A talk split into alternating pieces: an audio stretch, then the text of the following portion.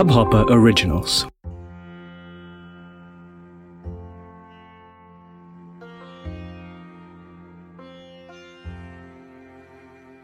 ध्रुव जी नहीं पहचान सके कि ये नारद जी हैं।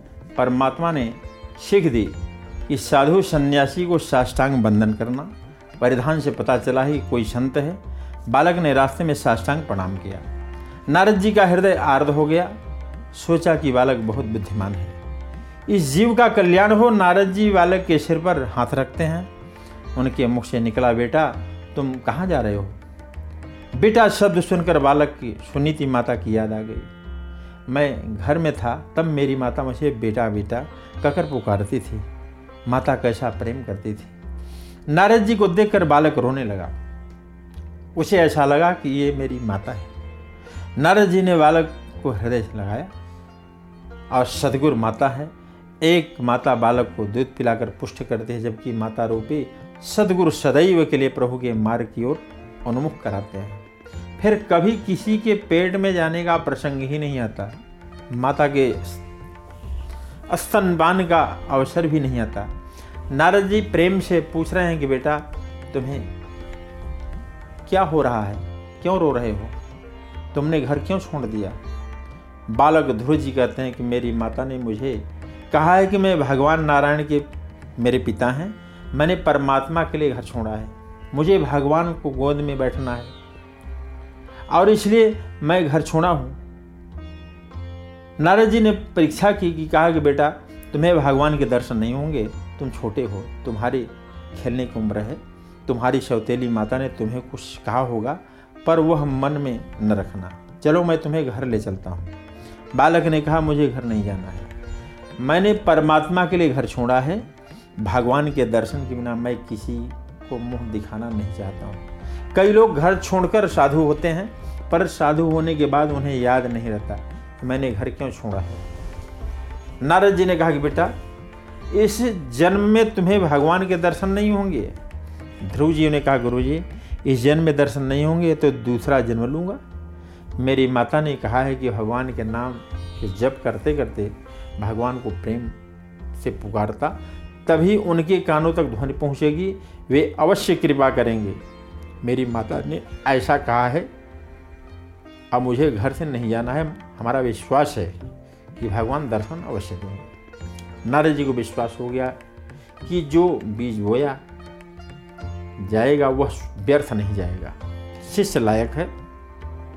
तत्तादगच्छ भद्रम दे यमुनायास्तटम शुचि पुण्यम मधुवनम यत्र सानिध्यम नित्यदा हरे।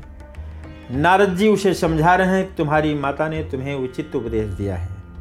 पास ही मधुवन है। मधुवन में यमुना जी विराजमान है। श्री यमुना महारानी तुम्हें द्वारिकानाथ की गोंद में बैठाएँगी। तुम्हारा ब्रह्म संबंध वे करा देंगी।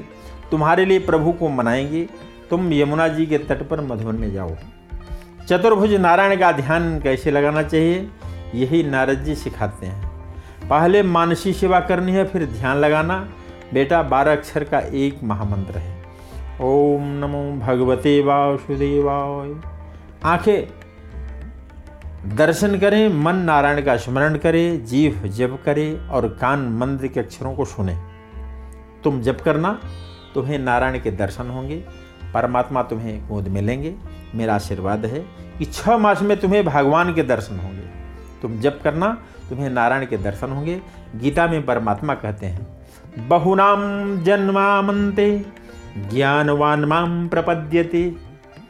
आचार्यों ने कहा कि बहु नामक का अर्थ त्रिविधर जन्म भी किया गया है। तीन जन्म हो तो लेने ही पड़ते हैं। पर नारद जी जैसे सदगुरु मिल जाएँ तो तीन महीनों में परमात्मा के दर्शन होते हैं।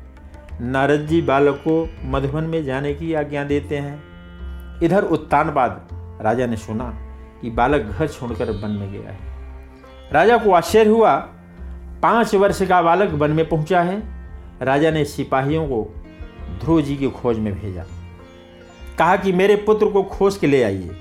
जो खोज कर लाएगा, उसे मैं इनाम दूँगा, बख्शिश दूँगा। पर फिर भी ध्रुव जी की पता न मिला। त्याग में कितनी शक्ति है? आज राजा के भीतर आँखें खुली हैं। ध्रुव जी घर में रहते तो राजा की मति सुधर सकती थी। पर उसके घर छोड़ने पर राजा की बुद्धि शुद्ध हुई। वे सोचने लगे कि मैंने यह क्या किया? पाँच वर्ष का बालक सब कुछ छोड़ सकता है और मैं एक स्त्री को नहीं छोड़ सकता। मेरा मन स्त्री में फंस गया है, धिक्कार है। मुझे मेरे जैसा आश्रम जगत में कोई नहीं होगा। सुनीत का कोई दोष नहीं है। शुरू से कहने पर मैंने उसका त्याग किया। सुनीत महान पवित्रता है। उसको कोई भूल नहीं है। मैंने उसकी बहुत, उसको कष्ट दिया है। आज राजा को सुनीत प्रिय लग रही है।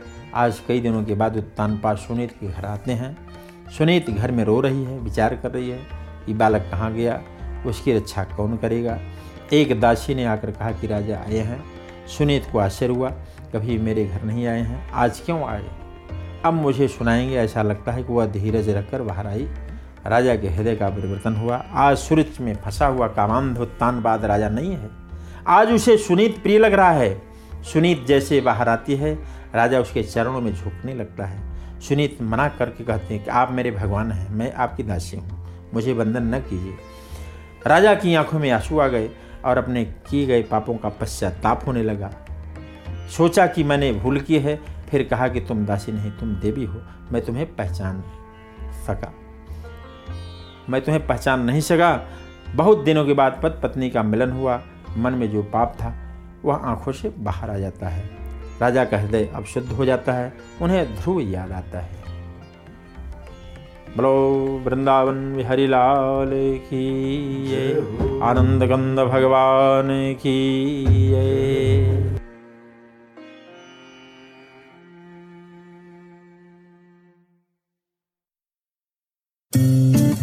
इस हब हॉपर ओरिजिनल को सुनने के लिए आपका शुक्रिया। अगर आप भी अपना पॉडकास्ट लॉन्च करना चाहते हैं, तो हब हॉपर स्टूडियो वेबसाइट पे रजिस्टर करें और एक मिनट के अंदर अंदर अपना खुद का पॉडकास्ट लॉन्च करें। यही नहीं स्टूडियो देता है आपको पूरी आज़ादी कहीं भी कभी भी अपना पॉडकास्ट लॉन्च करने की सिर्फ़ तीन आसान स्टेप्स में।